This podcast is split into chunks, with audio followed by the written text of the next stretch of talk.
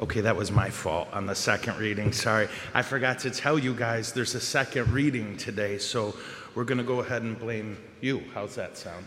Is that all right? No, that was me. That was my fault. Okay, do you know why? Why would you think we have, uh, I keep saying tinfoil? That's not what that is. Uh, plastic hanging from the ceiling over there. Does anyone want to take a shot at why that's all? Yeah, okay.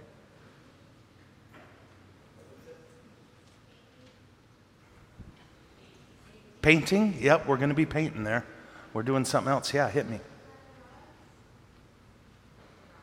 Yeah, we're preparing that area. So we're going to paint it and we're going to make this whole area. So right over there, guys, where you see the all that tarp and even we're starting over here. I think only our lectors can see it. You see the the gashes in the wall? Okay. So all of that is because we're going to change this area and that one. So we're going to have it when it's done uh, and I think it'll take two days. I'm just kidding, it's to take a while, all right? We're to have this really, really pretty blue tile, right? Each tile is going to be about this big, and it's blue, and they're blue, they're from Italy. And we're to have them covering each wall over here and over there. And then over there, there's to be this whole big, beautiful setup made of wood, and there will be light, and inside of it will be five relics. It'll be an area where we have five relics, um, and I'm going to forget somebody, but here we go. One of them, St. Jude the Apostle, right? One of the guys who lived with Jesus for three years. We got him. We've got St. Francis Assisi. We got my favorite, St. Anthony of Padua. We've got St. Peregrine and St. Gerard. Um, so they're all going to be there. And guys, it's going to be a stunner. I'm not kidding. I'm so excited for it to be done. And then over here, we'll have the exact same tile, but there we'll have a statue of me. what do you think? Is that a good idea? What if I'm flexing? Would that help in the statue? No, we're not going to have a statue of me. We're going to have an image of divine mercy, one of my favorites. It's going to be a picture of Jesus, and he has light coming from his heart. And then underneath it, it says, Jesus, I trust in you. Which is actually, I know you'd rather have a statue of me. I get it. Yeah.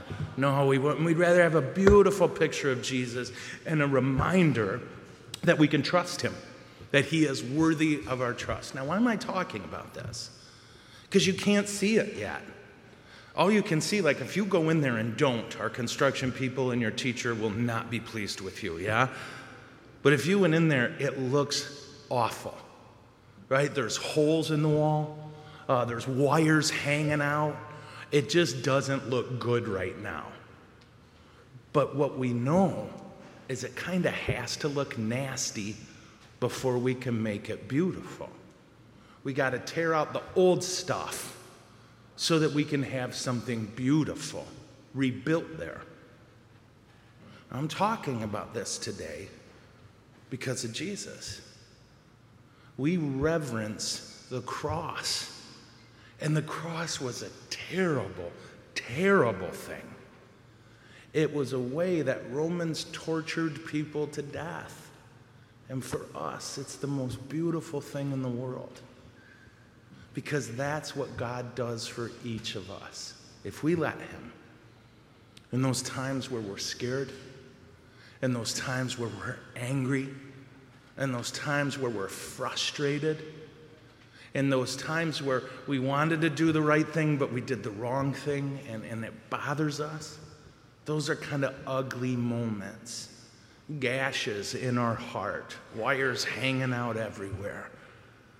But if we give those moments to Jesus, He'll make something beautiful out of them.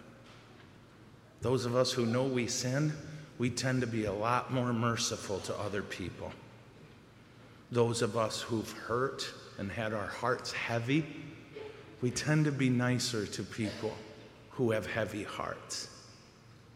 God can take anything bad and bring good out of it if we let Him.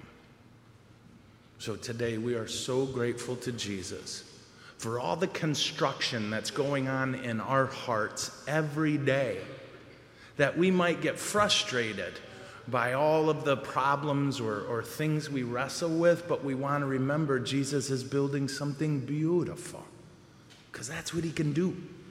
His power over sin and pain is so perfect that he can even use them to do something beautiful.